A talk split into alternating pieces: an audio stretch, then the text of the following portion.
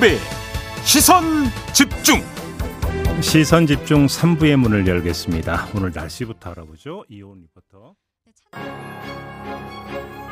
뉴스의 이면을 파헤치는 삐딱선 정신. 핵심과 디테일이 살아있는 시사의 정석. 여러분은 지금 김종배의 시선 집중을 청취하고 계십니다. 네, 오늘 0시부터 제20 대 대통령 선거 공식 선거 운동이 시작이 됐습니다. 후보들의 각오가 남다를 것 같은데요. 그래서 한 분을 지금 스튜디오로 직접 모셨습니다. 김동연 새로운 물결 후보 모셨습니다. 어서 오세요. 네, 안녕하십니까? 자, 영시가 갖는 상징성이 있어서 네네. 후보들께서 이제 다 어느 한 곳을 찾던데 네. 후보님도 찾으셨습니까, 영시? 네 네. 저는 그 제가 졸업한 고등학교 옛날 터 오. 거기가 저 두산 타워 자리입니다. 지금의 오. 옛날 제가 졸업한 덕수상고가 있던 자리입니다. 아, 거기가 덕수상고 자리예요. 네, 그렇습니다. 예. 잘 어. 모르시죠? 예. 그곳에서 음. 모여서 음. 첫 유세를 오늘 자정. 영시에 했고요. 예. 거기 옛날 고등학교 때 담임 선생님도 오시고 오. 또 여러 지자들 오셨습니다. 제가 음. 출마 선언은 고향인 충북 음성에서 했고요. 예, 맞아요. 예. 어, 어제 오늘 새벽 0시에 음. 어, 첫 유세는 어, 옛 독수상고 터에서 함으로써 그 음. 초심을 잃지 말자 아. 하는 마음으로 해서 이제 이 정치 세력 교체를 음. 했고 또 인근 평화시장 가서 우리 소상공인들 음. 만나봤습니다. 아. 어, 그 시간에도 계시더라고요. 근데 그 오늘 10시에 또 거리 유설에 청계천 찾으신다고 좀 네네. 청계천에서 음. 어 저희가 그, 그 하려고 할 생각입니다. 예. 제가 청계천 그, 그 전에 무화과 판잣집 그 출신입니다. 중학교 때 음, 음, 살았기 때문에 음, 역시 그곳에서 음. 초심을 다지면서 음. 어, 정치 세력 교체 음. 또 힘들더라도 어, 이 과업을 완수하자 하는 음. 뜻으로 하려고 합니다. 출마 선언하신 한 한 6개월 5개월, 예, 6개월 조금 안 됐죠? 조금 안 네. 됐나요? 네. 해 보시니까 어떠세요? 예, 여러 가지로 보람도 있고 음. 또 제가 이루고자 하는 뜻을 추구하니까 뜻도 있고 예. 또 힘든 점도 있고 예. 뭐 그렇습니다. 기득권 정치 교체를 이제 내거셨잖아요. 근데 문제는 기득권 정치 교체가 참 힘들다는 생각 안, 안 들. 굉장히 힘듭니다. 아침에 오다 보니까 예. 신촌 내거리 지나는데 벌써 현수막 붙이고 음. 유세차에서 벌써 잠바 입으신 분들이 노래 부르고 아, 벌써 피켓팅 하고 있더라고요. 유세차가 이제 벌써 이제 시작이 그렇습니다. 됐습니까? 예. 어. 저희는 어제 밤에 기호를 부여받았습니다. 음. 밤에 부여받으니까 현수막 제작도 그때부터 해야 되고 예. 그런데 거대 정당은 이미 음. 벌써 번호가 정해져 있으니까 하고 아, 이, 그 현수막이라고 사람 동원하는 거 다 국고에서 주는 지원금입니다. 예. 저희는 제 후원금으로 음. 하는 수밖에 없습니다. 어떻게 후원금 많이 모으셨어요, 진짜? 후원금 뭐 나름대로 많이 모았지만 예. 거대 정당이 쓰는 돈에 비하면 아마 100분의 1도 안 될 겁니다. 그래요. 지금 가장 힘든 요인이 뭡니까? 아무래도 그 기득권 정치 세력을 꽉 차 있다 보니까 예. 그 진입 장벽이 높아서 예. 말씀드린 것처럼 현수막도 선거 자금도 음. 그 턱없이 부족하다는 것도 있지만 아무래도 국민 여러분들께서 이 강고한 양당 구조에 조금 매몰되셨다고 할까요? 음. 이렇게 돼가지고 갖고 있는 어떤 그 확증 편향적인 선입견 음. 이런 것들이 참 쉽지 않은 것 같습니다. 근데 어찌 보면 약간 그 닭이 먼저냐 달걀이 먼저일 수도 있는 악순환일 것 같은데 아무래도 이제 돈도 뭔가 부족하다 보니까 자체의 어떤 자력으로 홍보를 하는데 한계가 있고 그렇습니다. 그러다 보니까 TV 토론 같은 장에 들어가면 참 좋은데 거기에는 또 요건이 있다 보니까 홍보의 결과로서 인지도와 지지도를 맞습니다. 올려야 오라, 오- 들어갈 수 있고 그렇습니다. 이게 지금 악순환 아닙니까? 그렇습니다. 그러니까 음, 토론회만 하더라도 음. 국회의원 다섯 명을 가지고 있는 정당이거나 지지율 5% 이상이어야 되는데 음. 아까 말씀드린 그런 한계 때문에 네. 정치 신인이나 저 같은 정치 스타트업이 음. 그 반열에 바로 들어간다는 게 어려우니까 음. 계속 지금처럼 거대 양당이 경쟁적 공생관계를 유지하면서 권력을 주거니 받거니 하면서 음. 우리 정치와 나라를 이렇게 만든 것이죠. 그래요. 자 그러면 각을 좀 틀어서 한번 이렇게 질문을 드려볼게요. 아무리 그렇다 하더라도 네. 그러니까 위만 볼 게 아니라 또 이제 그 밑을 보는 어떤 시각도 필요하지 않습니까? 그렇습니다. 어떤 그 바닥 민심으로부터 어떤 그 호응이 있다면 그게 에너지가 될 수 있는데 과연 그런 걸 느끼십니까? 저는 느낍니다. 저는 부총리 그만두고 2년 반 동안 전국 다니면서 많은 분들 만나서 네. 이 이렇게는 안 되겠다고 하는 그 열망과 이런 것을 많이 느꼈어요. 음. 이번에도 느낍니다. 만나면 많이 느끼는데. 근데 외람되지만 그런데 그 열망을 그러니까 후보님의 지지율로 연결이 안 되고 있지 않습니까? 이런 것 같아요. 아까 말씀드린 것처럼 거대 양당 구조 네. 그리고 닥치고 정권 교체와 무조건 정권 연장 음. 이틀 속에서 어 내가 만약에 그 소수 후보를 찍게 되면은 내가 싫어하는 비호감 1번이 될 것 같으니까 음. 어 선택은 아, 저 사람 사람은 좋지만 지지율 빼고는 다 갖춘 후보지만 어 할 수 없이 음. 비호감 1번 피하기 위해서 음. 이렇게 투표 행태를 해야 되겠다 이런 생각들을 많이 하고 계신 것 같아서 예. 안타까운데 그런 국민 여러분께 음. 길게 보시고 음. 이 판을 바꾸기 위한 중기적인 투자를 하시라고 제가 부탁드리고 싶습니다. 그러면 새로운 물결도 길게 갈 각오로 지금 하고 물론입니다. 네. 뭐 대선 끝나도 계속 가실 계획 그렇습니다. 예. 어, 그러시고요. 근데 아무래도 이제 그 이게 이제 그 지지율이 이제 그 반등김이나 이런 것들이 보이지 않다 보니까 끊임없이 나오는 이야기가 또 후보님과 이재명 후보의 단일화 얘기가 계속 나오잖아요. 그런. 수- 질문 수없이 들으셨죠. 많이 들었습니다. 뭐 오늘 어, 뭐 어제도 들었고 오늘 네. 들었고 뭐 이따가도 어디선가 또 듣겠죠. 자, 근데 단일화는 없다라는 입장이신 거죠? 저는 지금 시종 일관 아 그런 선거 공학이나 네.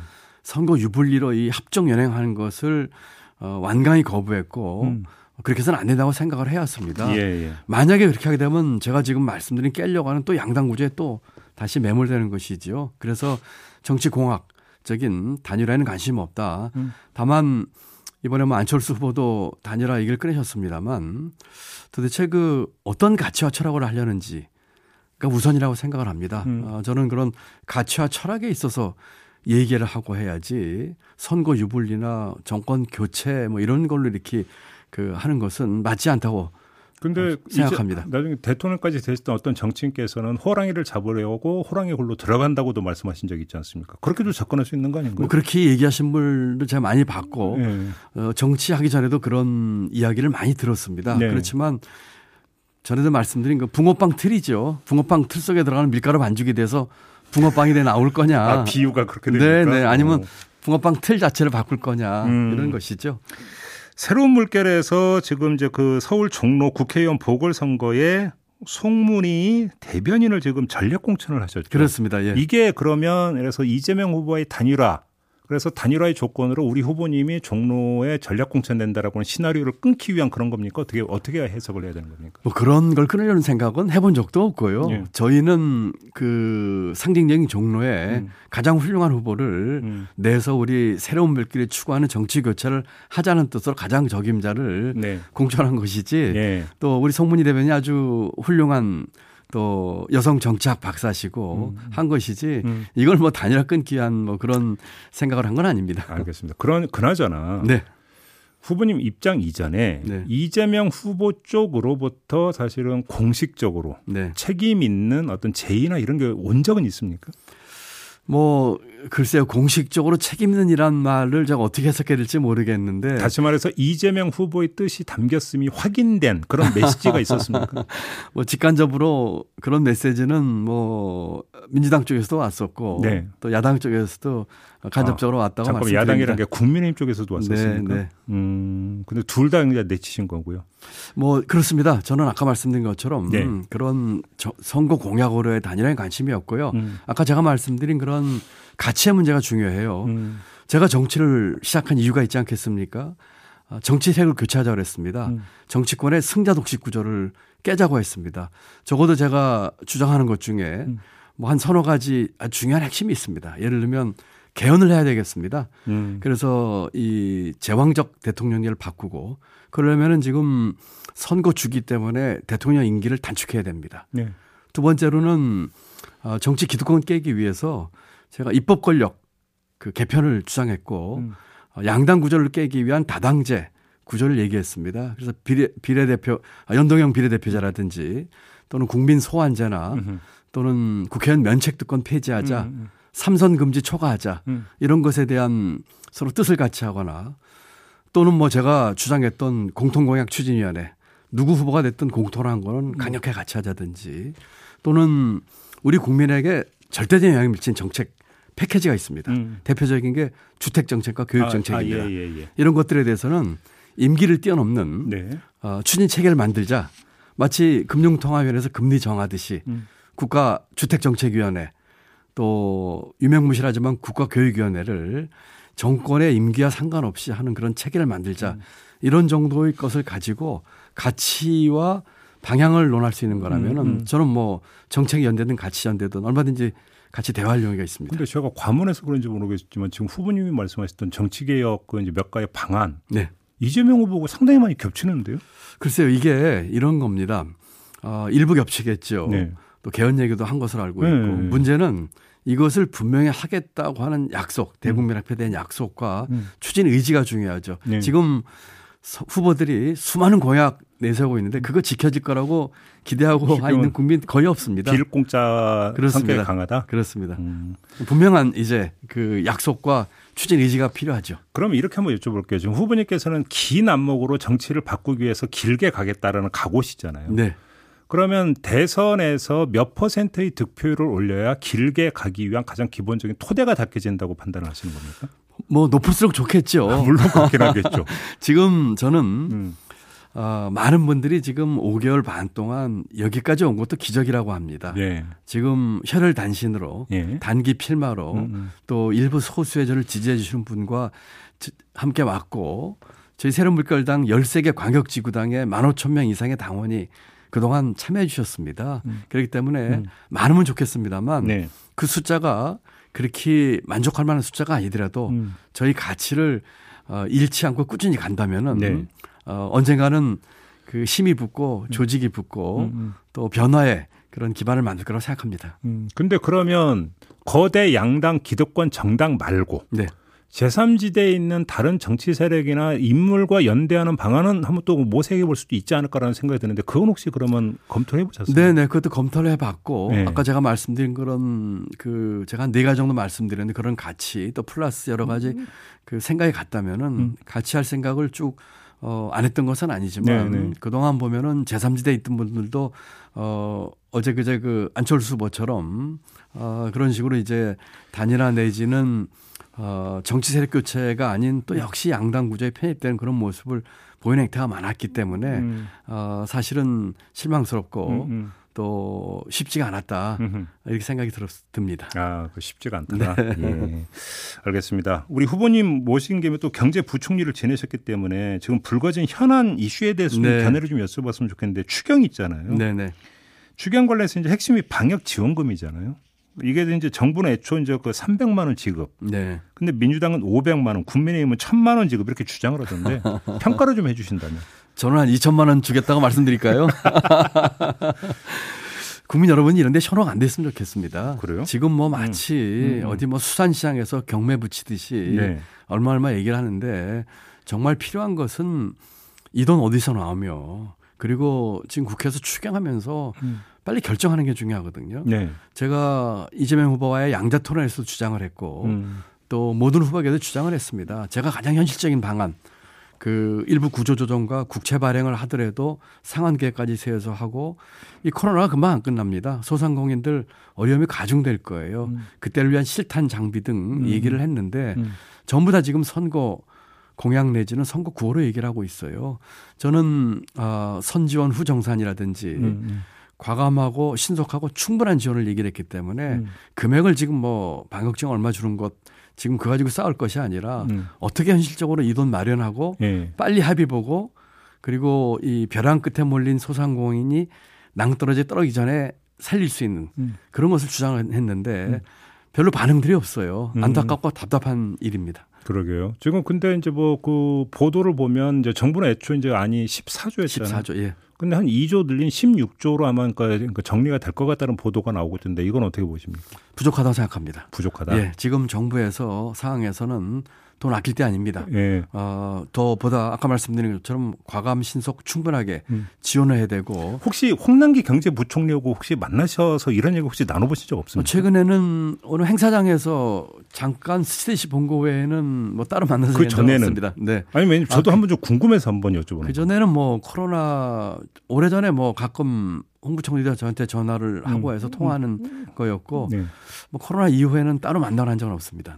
홍남기 부총리가 너무한다는 그 여론이 있는 거 알고 계시죠? 예, 알고 있습니다. 어떻게 평가하세요? 전임으로서. 뭐 홍부총리가 아주 훌륭한 그 성실한 후배지요. 네. 어, 지금 이 문제에 있어서는 어, 나름대로 애상이 있는 건 제가 이해를 합니다만 음, 음. 관료적 상상력을 뛰어넘어서 어, 보다 과감하게 그렇죠. 어, 조치를 해야 될 거라고 생각합니다. 예, 그렇지만 예, 예. 더큰 문제는 음, 지금 임기 3, 4개월 남겨놓은 정부의 부총리입니다. 음. 어, 정치권에서 이 물꼬를 터져야 돼요. 아, 방법을 제시하고 예. 아까 말씀드린 것처럼 제가 말씀드린 것처럼 구조조정이라든지 국채 발행을 하더라도 상한 스케줄까지 해가지고 해서 음, 음. 자 이렇게 해가지고 한 것을 정치권에서 합의를 보고 어, 합의. 그렇습니다. 음. 빨리 여야 간에 합의를 봐야 되고 후보 예. 간에 합의를 봐야 됩니다. 예. 그래야 되는데 예. 전부 정치 구호만 하고 있을 뿐이지 정작 아. 지금 신음하고 있는 그러면 그, 이 후보들이 합의를 본다면 홍남기 부총리도 그냥 그 마지못해 따라오는 그 어떤 그 모양새에서 받을 수 있다 이런 말씀이십니까? 저는 그렇게 생각합니다. 오. 뭐 여야 그 후보를 포함해서 후보들 간에 음. 그 합의를 보는데 구체적으로 공무원이 움직일 수 있는 이제 대안을 예, 제시해 예, 주면 예. 충분히 움직일 수뭐 있습니다. 임기 말이고 하다 보니까 이제 그 어, 어떤 말씀이신지 충분히 이해가 되는데 네, 그- 네. 왜 근데 그러면 그 후보들은 합의를 못 본다고 보세요? 선거 전략일 수도 있죠. 예. 왜냐하면은 음. 아주 나쁘게 얘기하면은 돈이 빨리 지원되면 우리가 불리하다고 생각하는 후보가 있을 수도 있고요. 오호. 또 여러 가지 등등 원인을 제가 그래서 내 후보에게 말씀드렸습니다. 음. 이거 선거 유불리 따지지 말고 음흠. 우선 소상공인부터 살리자. 네. 이분들이 지금 그 더 어렵게 되면 음. 대한민국 경제 회복 탄력성 얻기 어렵다. 음. 나중에 더 큰 코스트 치른다. 그런데 귀를 안 기울이시더라고요. 네, 알겠습니다. 시간에 따라서 마무리해야 되는데 아유 체력 관리 잘하셔야 될 것 같아요. 네. 이제 스타트인데 사실. 네, 오늘부터 열심히 하겠습니다. 알겠습니다. 다른 분들과 다르게 해보겠습니다. 알겠습니다. 네. 오늘 말씀 잘 들었습니다. 고맙습니다. 네, 감사합니다. 네, 지금까지 새로운 물결의 김동연 대선 후보와 함께했습니다. 세상을 바로 보는 또렷하고 날카로운 시선. 믿고 듣는 진품 시사. 김종배의 시선 집중.